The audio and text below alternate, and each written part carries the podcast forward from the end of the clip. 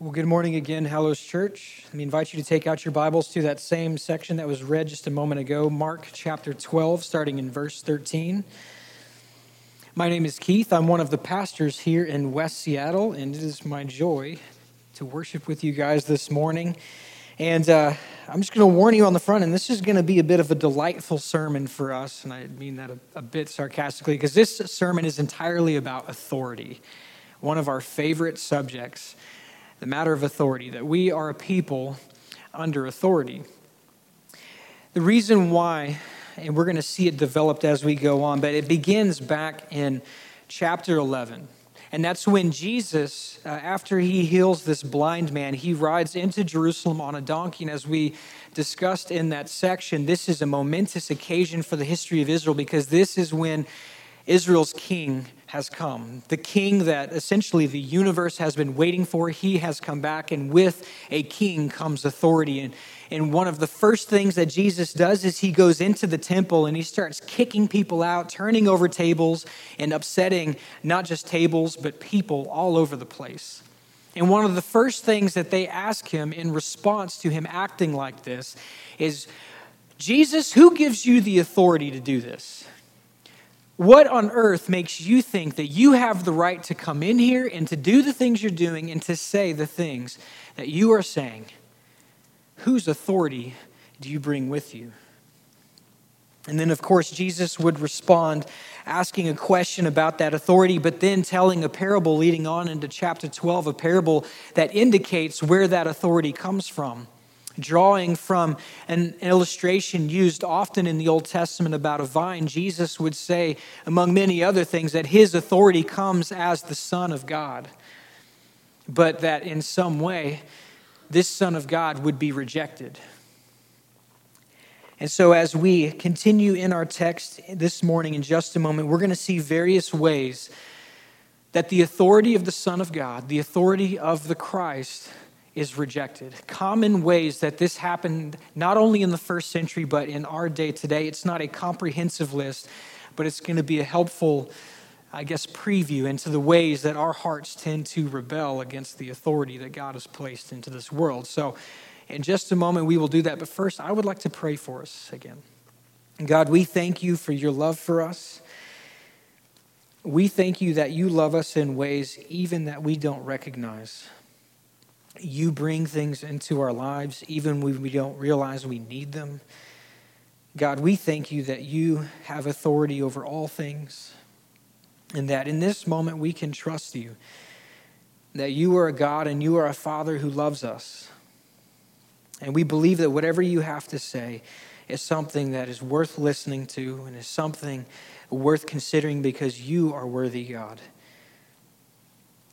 And Lord, I am, I am just a man, but I believe, God, that you allow people to be your messengers. And so I pray in this moment you would allow me to be a messenger to your people so that by the time we are done examining your word together, we can see you high and lifted up, but we may also be joyful in the greatness of your salvation.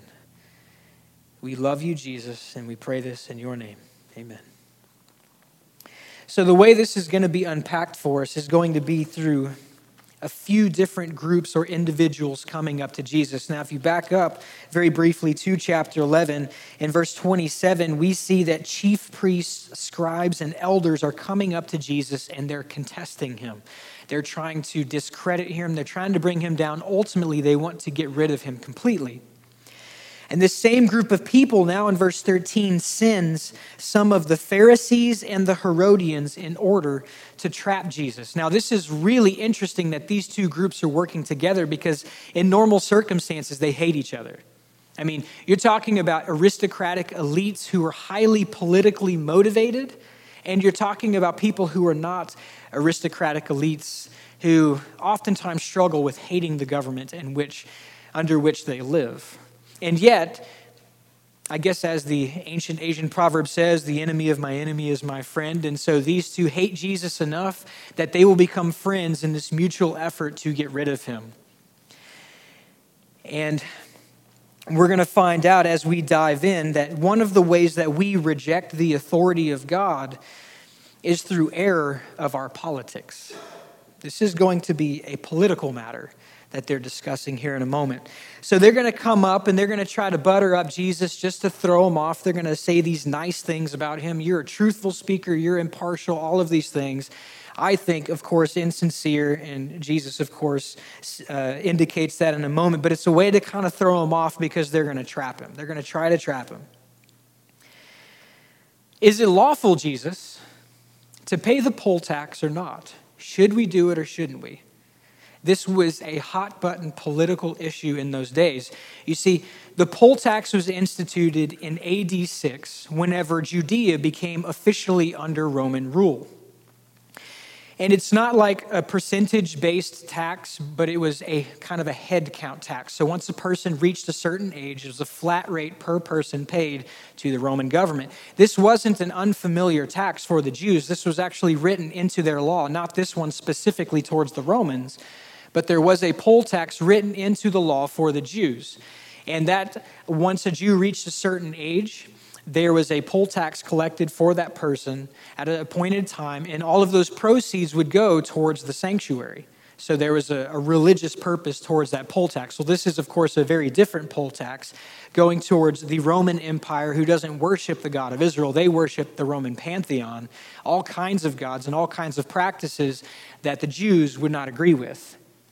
And so a lot of these first century Jews really struggled with this issue of the poll tax. Now, some really didn't. The Herodians, for example, they didn't care. They're like, yeah, we love the Roman government. So, hooray, Rome, hooray, poll tax. But then you had on maybe the other end of the spectrum, you had people like zealots.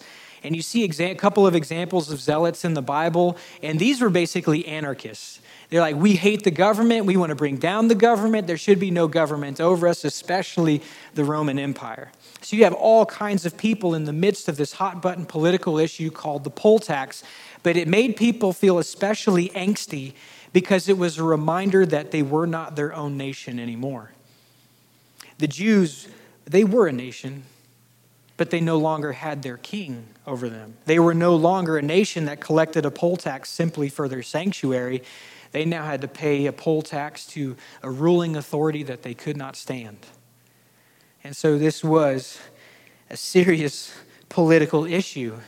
And they're trying to trap Jesus by appealing to their religious law. Jesus, is it lawful according to our customs? Is it lawful according to our scriptures to pay a poll tax or not? Now, get the trap here. If Jesus says yes, if Jesus says yes, it's lawful, Maybe the Romans will be happy with that, but he just made an entire nation of Jews furious, including all of those people who just followed him into Jerusalem, rejoicing, Hosanna, it's the king, the son of David, he's back. And now all of a sudden, wait, he's saying that it's okay to pay the poll tax to Caesar. We don't get it. But then if he goes the other way and says no, he has problems. Because maybe the Jews are happy that he said, no, you shouldn't pay the poll tax. It's not lawful. But what, what that would mean is now the Roman government, the Roman authorities see him as an enemy. And in fact, this would be something that would be levied against Jesus in his trials that he is an enemy of Caesar. And so, in humanly speaking, this is actually a really good trap. And if it were me, I would be stuck. But thankfully, it wasn't me, it was Jesus. And so Jesus is not stuck. He says, Bring me a denarius. Actually, says, Why are you testing me? He sees right through the hypocrisy. Why are you testing me? Bring me a denarius. A denarius was the coin they would use for this poll tax, and on it, it would have a picture of the Caesar and there would be many things inscribed on this coin, pressed into this coin, but one of the phrases that would be on that coin is Son of the Divine or Son of God. Now, that would be pretty blasphemous for Jews, right? So, Jesus has them bring him this coin. He holds it up.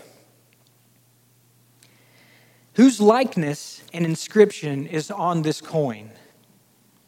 Oh, Caesar. Then render to Caesar the things that are Caesar, and to God the things that are God's. And then drops the mic. So, so he says, render to Caesar the things that are Caesar. If he would have stopped there, that would have been pretty problematic. because he just said that part of your submission to the authority of God is being submission to human governments. He says, render to Caesar the things that are Caesar. It makes tons of sense to Jesus. Look, Caesar, in his power and his resources, got the materials to make this coin, and he had them melted down, and he had them pressed and inscribed. His picture is on this coin. Does it not belong to him? Give it back to him if he asks for it. There is no contradiction in Jesus' mind why he is there on the earth to bring about his kingdom and simultaneously to say, that coin, give it to Caesar. And this is challenging for us because we don't like authority. Sometimes I think we like the concept of God's authority because it, it feels, it can feel distant. It can feel far away. It can feel immaterial because, you know, in a sense, God is not physically standing right in front of us and giving us a directive. And so it, it, feels like there's maybe a little bit of separation. That's not what happens in actuality. God is present and his authority reigns over all, but that's what it can feel like to us. But with human authority, we don't like it because it's standing right in front of us and it's telling us that we can't do things the way that we want to. And it's telling us that even sometimes the way that we do things is wrong. And we hate it. This is what we do, and yet all of a sudden Jesus is giving approval to it. Now, just so that we're not being inconsistent, I want to have you turn to Romans 13 real quick. And we've also listed several other scriptures for you to reference in your own time. The words will also be up on the screen. It says, Every person, every person is to be in subjection to the governing authorities. For there is no authority except from God, and those which God and sorry, those which exist are established by God. Therefore, whoever resists authority has opposed the ordinance of God, and they who have opposed will receive condemnation upon themselves. And again, there are other scriptures there to indicate this similar attitude of how we are to approach those in authority, including specifically those in government. Do you think that's meaningful for us here after recent events in our country? An election that uh, a fair number of people will say that our future leader, our president elect, is unfit to serve as a president. Some people may feel the exact way about our current president, President Obama, and that one day, if things continue as they are next year, we will say the words President Donald Trump. Now, how do you feel about that? Does that make you angsty? Does it make you angry? Does it make you feel rebellious? Does it make you just want to see the whole system change? Does it make you want to move to Canada? I think what's helpful to remember is that when the Gospel of Mark was written and when it was circulated in the first century, it was being circulated among churches and Christians who were being systematically persecuted by the Roman government. Their businesses were being taken away, their houses were being taken away. Some family members were being taken away or killed, and some of them even lost their own lives simply because they chose to follow Jesus. And by calling him king, they wouldn't do, they wouldn't call Caesar king in the way that they wanted him to. And when Romans was written and all of those other letters that you have in your outline there, it was in the midst of people who were greatly suffering because of their faith at the hands of the government. And yet, what has God the Holy Spirit said through these people? It says, This government is in place because God put it there. And these people are in place because God put it there. And you are to pray for your leaders. And you are not to resist your leaders in a way that would dishonor God. And in fact, you are to love your leaders and honor them In fact, there's a phrase that says, honor the king. This same Caesar who would declare edicts to have Christians killed, you were supposed to honor him. I think this is a challenging statement for us who are dealing with what we're dealing with right now because, in the matter of authority towards God, what is being said here is that if you want to honor the authority of God, you cannot bypass honoring the authority that He has put in place. Just, uh, uh, pardon the crudeness of the example, I just don't have a better one at the moment. You know, I'm, I'm really excited. My parents are going to be coming in next week. Uh, really glad to see them not only because they're just wonderful people and I love spending time with them, but also because they are so sweet in giving Julie and me date nights. I love date nights. And uh, one of the things that I do is I sit the kids down and I tell them, I want you to honor your Nana and your Papa Bear, Papa Bear in the same way that you would honor me and that you would honor Mommy. And so I vest an authority to them because ultimately the decisions about my kids are on us, not on my parents. But whenever they watch our kids, we give them an authority to act on our behalf. And whenever we come back, if we find out that they did not show honor and respect towards that authority that I placed over them, they will have to answer to us, which is typically not pleasant for them. There's some kind of recourse for it. Again, it's a very crude example, but it's essentially God saying, In this world, I am in control and I have placed governments and authorities and leaders. And so far as it does not dishonor me, you are to be in subject to those governing authorities.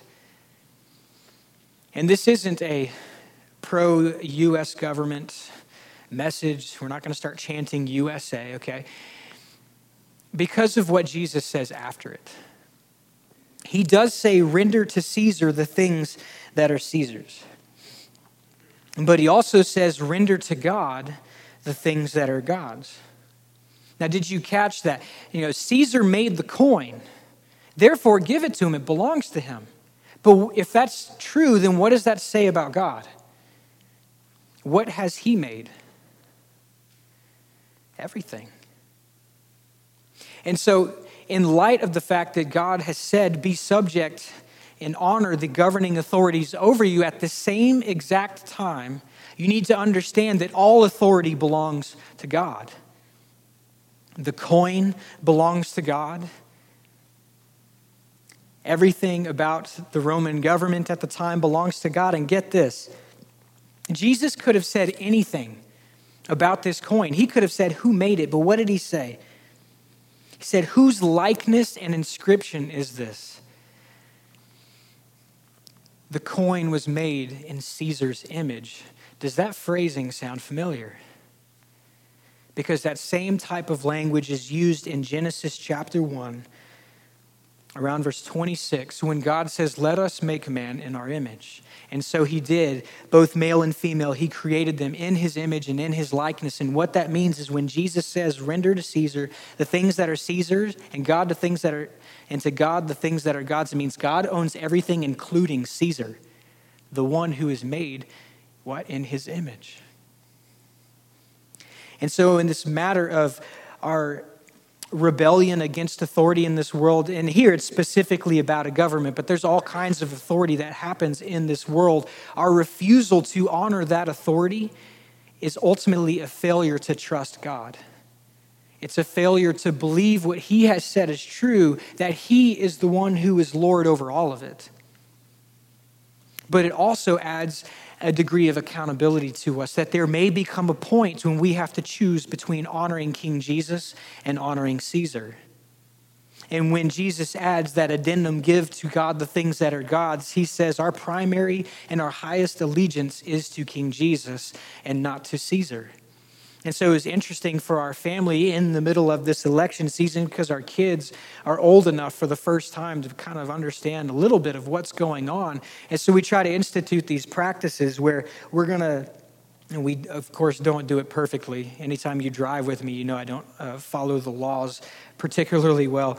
Um, but we want to, as a family, encourage our children that we honor the law. Like, we'll pay our taxes if that is what is due. If there's some kind of law being put in place to the best as we can, and according as far as our conscience will allow us, we will honor those laws. Whenever we speak about our leaders, we will say Senator. We will say President Obama. We won't use his last name derogatorily. And whenever Donald Trump becomes president one day, we will refer to him as President Trump as a way to honor that authority. And at the same time, we want to instill within our family this idea that if the government ever says anything that transgresses against our conscience or against what we believe God wants us to do as a Christian, we have the freedom to render to God the things that are God's. Now, you can imagine this is a sermon in and of itself, but we don't have the time, so we're going to move on to the next means of rejection, ways that which we fight against God. Not in error of politics, this time an error of theology. The Pharisees and Herodians are done. They couldn't answer. They're amazed at Jesus. How does he answer like this? Now it's the Sadducees' turn. They're going to come up to Jesus with another trick question, a tricky situation. Now, we, let's talk about the Sadducees for a little bit to understand where this is coming from. The Sadducees were a, a type of religious authority in those days. Uh, they did not believe in uh, the resurrection. They did not believe in the afterlife. They did not believe in angels. And when it comes to the Bible, or it comes to the scriptures, they only believed the law. And let me, so let me explain. Our Old Testament, um, everything in our Old Testament is consistent in content with what the Jews had in the first century. So our scriptures are the same as theirs. Now, the only difference is the ordering. They would break it up into the law and the prophets and the writings. We have the same stuff in our Old Testament. It's just the ordering of certain, or the arrangement of different of books is a little bit different because of those three major categories that they have.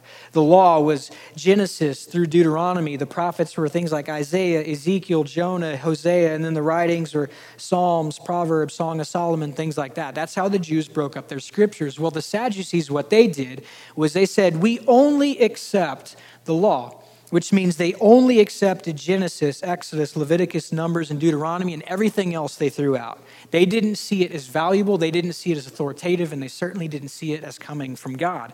And so they come up to Jesus, and with this in mind, they come up to Jesus with a tricky situation. They're going to bring up something called levirate marriage. There was written into the Old Testament law a situation that I think would be more common in those days than it would be today, of course. But it was necessary for the, for the continuation of heritage and namesake for families. So let's just imagine a situation where there's a father who has three sons. Now, this father inherited maybe land, property, all of these things from his father before him. And when this father dies, he's going to pass on his material wealth, he's going to pass on his land, his inheritance, and, and to some extent, his namesake, his heritage to his sons. Now, the first son, let's just say he gets married and dies. Well, the problem with that is now, uh, if he has no kids, there's nothing to pass down his namesake, his heritage to. There's nothing. And so, what God put in place, and this might sound a little strange for us, but in their culture, it's no problem whatsoever. In many cultures today, the next oldest son, if he wasn't married, would marry the widow of the brother, and then they would raise a family. And the first son of those kids would become the heir of the deceased brother. And then the rest of the children would pull under the second brother and be his heirs. And that was a way to make sure that this brother's, this deceased brother's name didn't get blotted out forever. He would have a continuation, an, an inheritance that would keep going. If you want a biblical example of this, a really cool one actually, go read the book of Ruth. That whole book is about how God uses this levirate marriage to do something pretty amazing. It's a wonderful book. But the Sadducees have this idea. They come up to Jesus and they say, Okay, Jesus, we know that Moses said this, that if a brother dies, the next brother needs to marry the widow and raise up a son in his place. But what happens if that first brother dies and the second one marries him and then he dies and there's no kids? And then the third one marries and dies and there's no kids. And the fourth one and the fifth one, all the way down to seven brothers. All of them marry this woman and they have no kids. And then they kind of kind of takes a turn and it says, In the resurrection, whose wife will she be, Jesus? In the resurrection, whose wife will she be? Which is really peculiar that they would ask it like that. Nevertheless, Jesus answers him and he says, You are greatly mistaken. Verse 24. You don't understand the scriptures or the power of God. For when they rise from the dead, they, are, they neither marry nor are given in marriage, but are like angels in heaven. Uh, so Jesus says that the way that marriage is done here on this earth, it will not be done in heaven. So when you look at the Bible, the only marriage that is ever talked about in all of Scripture after the kingdom comes is the marriage of Jesus to his church. That's the only one. And so I'm sorry to dash your hopes, uh, maybe your Hallmark card hopes about what we become in the afterlife, but we don't become angels, guys. And when Jesus says that, he's just simply saying angels don't get married, and neither will people when they are in the kingdom. But he doesn't stop there. But regarding the fact that the dead rise again, have you not read in the book of Moses? In the passage about the burning bush how God spoke to him, saying, I am the God of Abraham, and the God of Isaac, and the God of Jacob. He is not the God of the dead, but of the living. And what he was referring to, and it was honestly a genius move by Jesus because he knew the Sadducees wouldn't accept a ton of other stuff from the scriptures. And so he went back to Exodus, a part that they would, that they would accept. And he's going all the way back to when Moses was shepherding sheep in the wilderness for about 40 years. And one day he's walking along and he sees a burning bush and he's like, What? And he hears a voice calling from the bush, telling him to remove his sandals because he is on holy ground. And it is God Himself appearing to Moses in this burning bush and he begins to speak to him and tells Moses, You are going to be a deliverer of my people. You will lead them out of Egypt. And, and Moses is like, Okay, so when I go talk to these people, who should I tell them is sending me? And he, God says, I am that I am. Tell them I am has sent you. And this was a specific name that God had given to himself that is, that he exists, that he lives. If anything exists, if anything lives, it is Him, the I am. But in that, He says, I am the God of Abraham, I am the God of Isaac, and I am the God of Jacob. Which is strange because by that point, those men had been dead for hundreds of years. And so, how can he say, I am the God of Abraham and Isaac and Jacob when those guys are dead? And that's exactly Jesus' point because those Sadducees would have subscribed that we are children of Abraham and Isaac and Jacob. They would have honor and respect for those figures who went before them. And Jesus is saying, Look, how can God say, I am the God of these men if they are dead?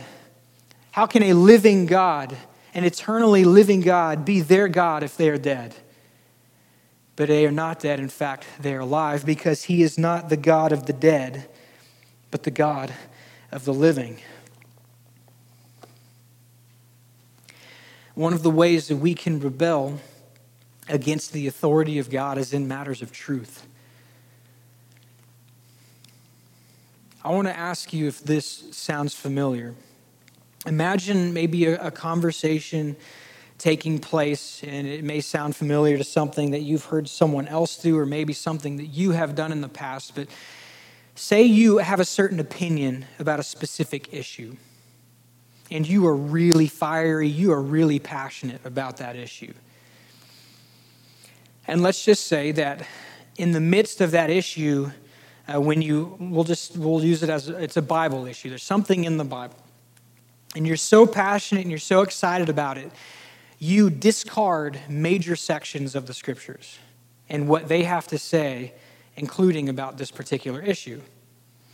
And let's just say you're so passionate. Every now and then you get into conversations with other people about this, and as a way to try to make that person look foolish and look like an idiot for having a position that is different from yours about that issue, you make up a ridiculous example. You use the most extreme example of how this issue plays out, and you put it in front of that person such that if they were to still hold to their position, it would seem completely absurd, ridiculous. It would seem like they were abandoning all intellect and reason.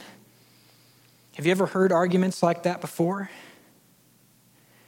That's exactly what the Sadducees just did. This is a trick as old as time. This is exactly what we do when Jesus himself has said about the entirety of the Old Testament. He said, I have not come to abolish one single marking in the entire scriptures. So none of it gets tossed out. In fact, all of it stays right where it is. But he says, I have come to fulfill it.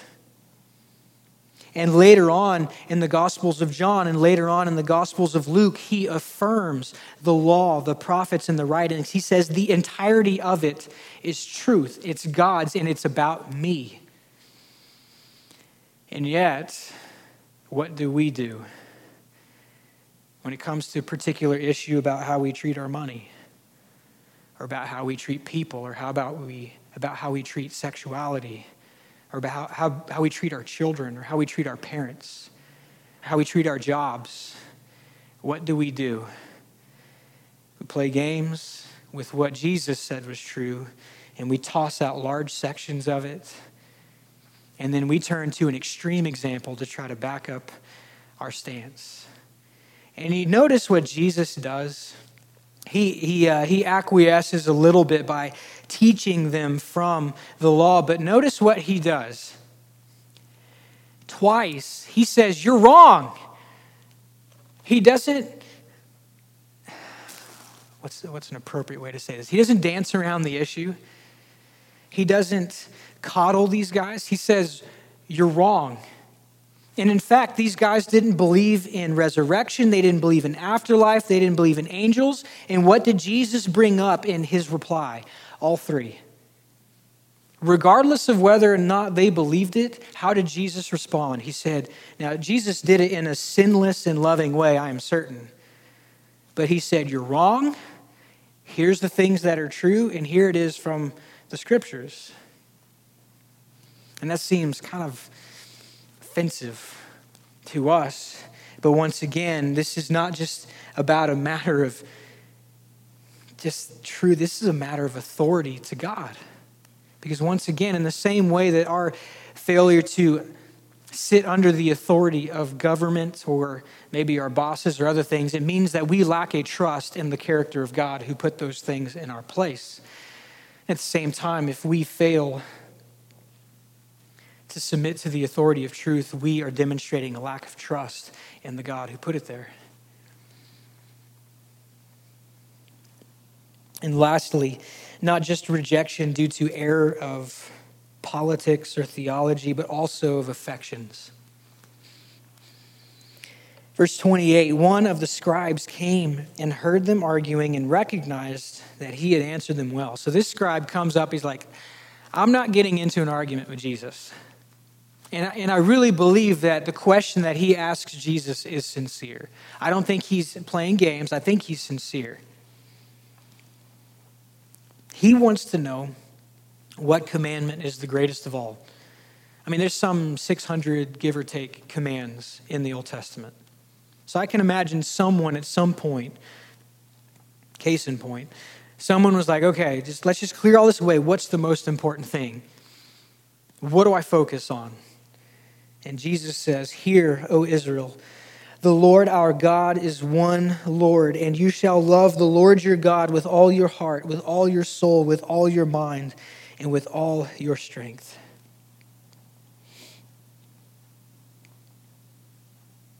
And the second is this you shall love your neighbor as yourself. There is no other commandment greater than these. that in this conversation about authority, all of a sudden Jesus brings up love. Love, not just love in general, but love for God, which means that if there's some indication that we lack submission to God's authority, it means that there's something wrong with our personal worship. There's something wrong with our view of God's worthiness that we are not submitting in terms of our personal worship because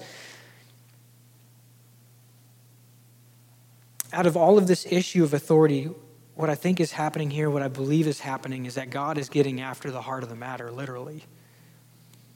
That behind all of this, it's not an issue of external observance. It's not an issue of putting the right practices in place. In the end, this authority issue is about our love for God. This is first and foremost what is going on here. And it's really interesting that Jesus tacks on the second one because the guy comes up and says, What one commandment? And Jesus gives him two. And then Jesus says, There is no other commandment, singular, greater than these, plural which means that if this is an issue of the heart and that first and foremost it's a matter of love for God, then secondarily, also and inseparably, this is a matter of how you and I love other people. And so,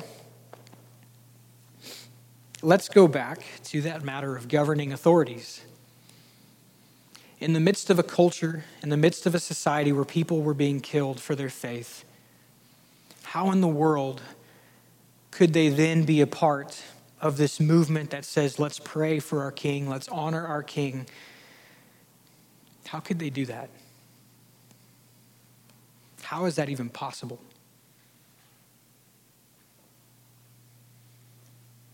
The reason why is because of this because they loved God and they learned how to love others. And what did Jesus say just prior to this?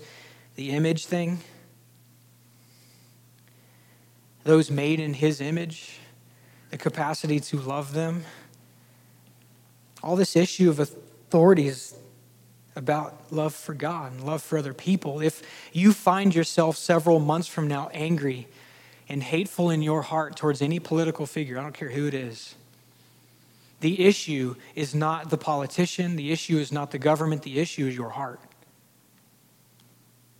The issue, first and foremost, is your love for God. There's some kind of corruption happening that is keeping you in bitterness and keeping you in anger and keeping you in fear and keeping you from having a hopefulness that we see in the New Testament writings towards God's kingdom and the kingdoms that we encounter on this earth.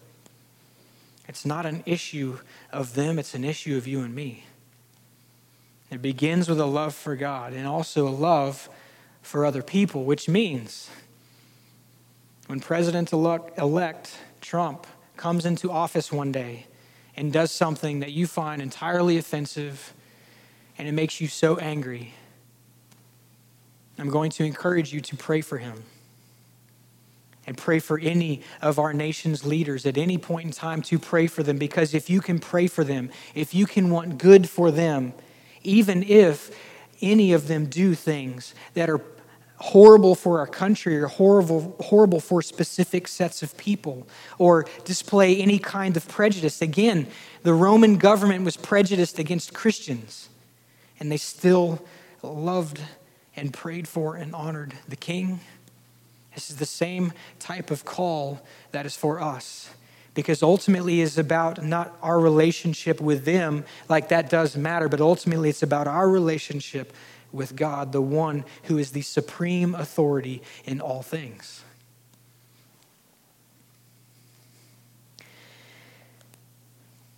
There's not a moment in the in all the gospels well sorry there are very few moments in all of the gospels where we see someone among the chief pri- uh, chief priests the scribes pharisees herodians all of these guys where someone responds positively there are a few and this is one where it looks like it could go positively. He's not angry with Jesus. And in fact, look how he responds. The scribe said to him, Right, teacher, you have truly stated that he is one and there is no one else besides him, and to love him with all the heart and with all the understanding and with all the strength, and to love one's neighbor as himself is much more than all burnt offerings and sacrifices. And that isn't new to this moment with Jesus. That happens in 1 Samuel 6, I believe, as well as in Hosea 6, where someone indicates that Love for God and obedience to God is more than any sacrifice or offering that you could give. And so the point here is, is this guy gets it. What Jesus is after, this guy gets it. And he says he answered intelligently. Like in his mind, he gets it. He understands what all of this is about. But there's a problem. As far as I can remember, every instance in the Gospel of Mark where Jesus has a positive encounter with someone, that person, you see them respond to Jesus and in some way follow him.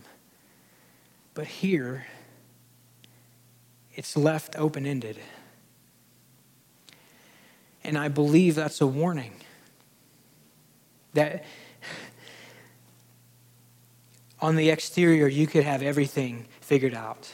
You could have the show of many things you could have the external projection that you are sitting under the authority of government or sitting under the authority of Scripture because this scribe did. But here, it's left open ended about what he did. Did he follow Jesus or did he not?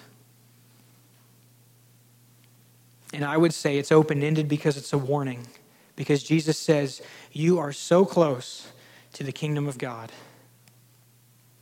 But the problem with, not the problem, the truth about the kingdom of God and the problem for us is that there's no almost with the kingdom of God. The way Jesus described it, the way the entirety of the Bible describes it, is when it comes to God's kingdom, you are either in or you are out.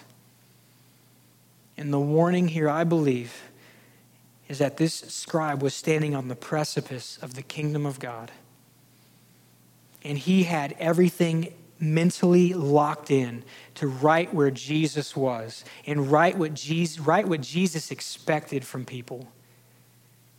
But by the end of the story, you have no confidence whether he left in the kingdom or outside of it. And the only thing we heard is that you're close. And I think that's a warning because we can be, we can have it all figured out up here. But if this issue is really about our love for God, then somewhere it has to go from here to here. It has to translate from your head into your heart. And I think that is exactly what is happening in this situation. That at some point you could externally have it all figured out, but in your heart, you're just not there. You do not love God the way that you were made to, the way that you were meant to. And that's a problem. Because this guy, out of all of these interactions, he was the one that looked like he was right there. But we leave the story with all three of them wondering, will they ever get into the kingdom of God? And that shouldn't be because Jesus answered them. But we're questioning on all three of them. And I think what we need to realize is there's a fundamental problem with people and why we resist authority. It's our hearts, our hearts are rebellious. Our hearts hate to be told what to do. Our hearts hate to be told that we're wrong. We hate it. And we don't trust God with it. And if there's no hope, or if we question the hope for this guy who was right there and Jesus says, You're not far, then what's the hope for us? And, and I believe that this is where it, it is especially sad. Someone like the, the, uh, sorry, the Sadducees cast out things like the prophets and the writings. Because in the prophets, what they would have read is from the book of Jeremiah. When Jeremiah says, on behalf of God, that I will make a new covenant, a new promise with my people, and one day I will remove the heart of stone and I will replace it with the heart of flesh. I will remove the heart that is stubborn and obstinate and opposed to God and opposed to his ways, and I will replace it with a heart that is tender and a heart that is soft and a heart that is sensitive to what God wants to do. And we see these three examples, classic examples of how we resist God's authority, whether it's politically, theo- theologically, or just in the matter of the affections and the devotion of our heart. And thank God that Jesus is standing there and he is the one who would do it on our behalf. It's no coincidence that throughout the New Testament, it talks about Jesus' submission to the Father that Jesus, being the perfect image of God on our behalf, over and over again, Jesus himself and other writers about him indicate that Jesus was in perfect submission to the authority of his Father. And this had to be so because we failed to be in submission to the Father in every way. But Jesus would do it on our behalf. And as Philippians would say, his submission was perfect to the point where he would surrender his life on a cross to make payment for our sins. And praise God, he would rise again, and those who would repent of sin and put their trust in him would receive the promise of Isaiah a new heart so that we can respond to God affectionately and we can respond to God theologically. We can respond to God in this world, whether it's government or whether it's the social sphere, whatever it may be. We can respond to God in a way that we honor His authority in every way.